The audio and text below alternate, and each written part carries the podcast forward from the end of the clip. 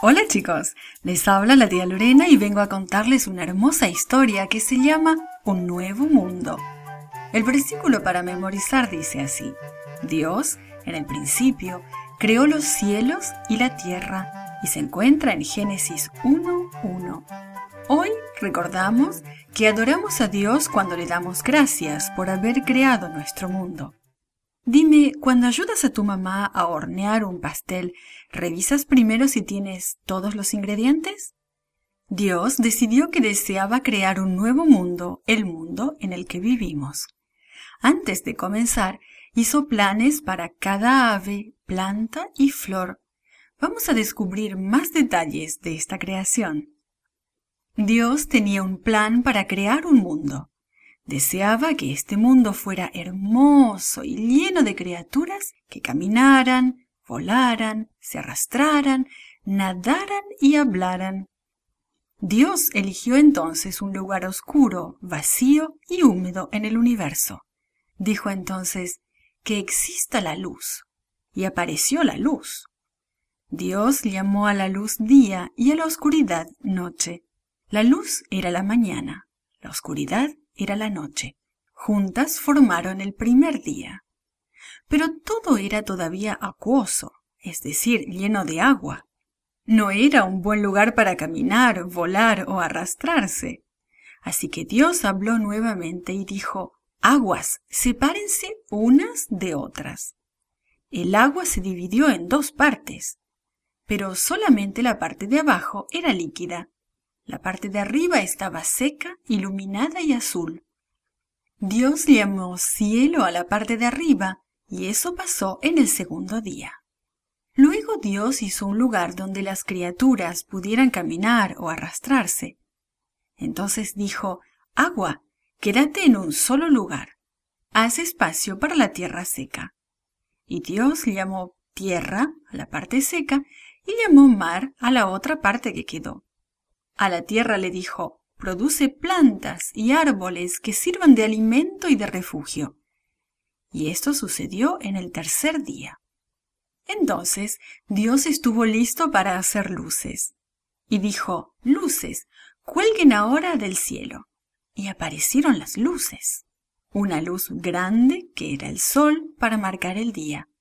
Y una luz pequeña, que era la luna, para marcar la noche juntamente con luces más pequeñas, es decir, las estrellas, iban a marcar las estaciones y los años. Con estas luces puestas en su sitio, Dios terminó el cuarto día. Ahora la tierra estaba lista para algunas criaturas que Dios había planificado. Criaturas del mar, el agua está lista para ustedes. Aves, ya está listo el aire para ustedes también, dijo Dios y aparecieron los peces y las aves. Dios los bendijo diciéndoles, llenen el mar y llenen el aire. Y así lo hicieron en el quinto día de la creación. El siguiente día, dijo Dios, estamos listos para hacer los animales. Y los hizo. Pero no había terminado aún. Hagamos al hombre a nuestra imagen, dijo él. Entonces Dios hizo algo diferente se arrodilló en el suelo, juntó un poco de tierra como arcilla y le empezó a dar forma. La modeló en forma de una criatura con dos piernas, dos brazos, un cuerpo y una cabeza. Entonces se inclinó hacia ella y le sopló en el rostro su propio aliento, y la criatura abrió los ojos y se levantó. Era un hombre. Dios le puso por nombre Adán. Luego le mostró a Adán todo lo que había hecho y le dijo, Esto es para ti, Adán, cuida de todo. Mientras le ponía nombre a todas las criaturas, Adán se dio cuenta de que todos formaban parejas, excepto él. Ahora Dios estaba listo para terminar la última parte de su plan. Mientras Adán dormía, Dios le sacó una de sus costillas. Entonces Dios se arrodilló nuevamente sobre el suelo y con esa costilla le hizo una compañera. Cuando Adán vio a su compañera, exclamó, Mi mujer. Y la llamó Eva. Y así se terminó el día sexto. El siguiente día vio Dios todas las cosas buenas que él había hecho, Y él, Adán, Eva y todas las criaturas que había creado descansaron y gozaron en su nuevo hogar. Era el séptimo día, el maravilloso día al que llamamos sábado.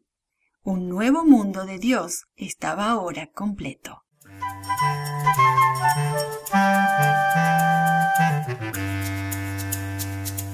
This podcast is produced by Gracelink.net at Studio El Piso, Singapore.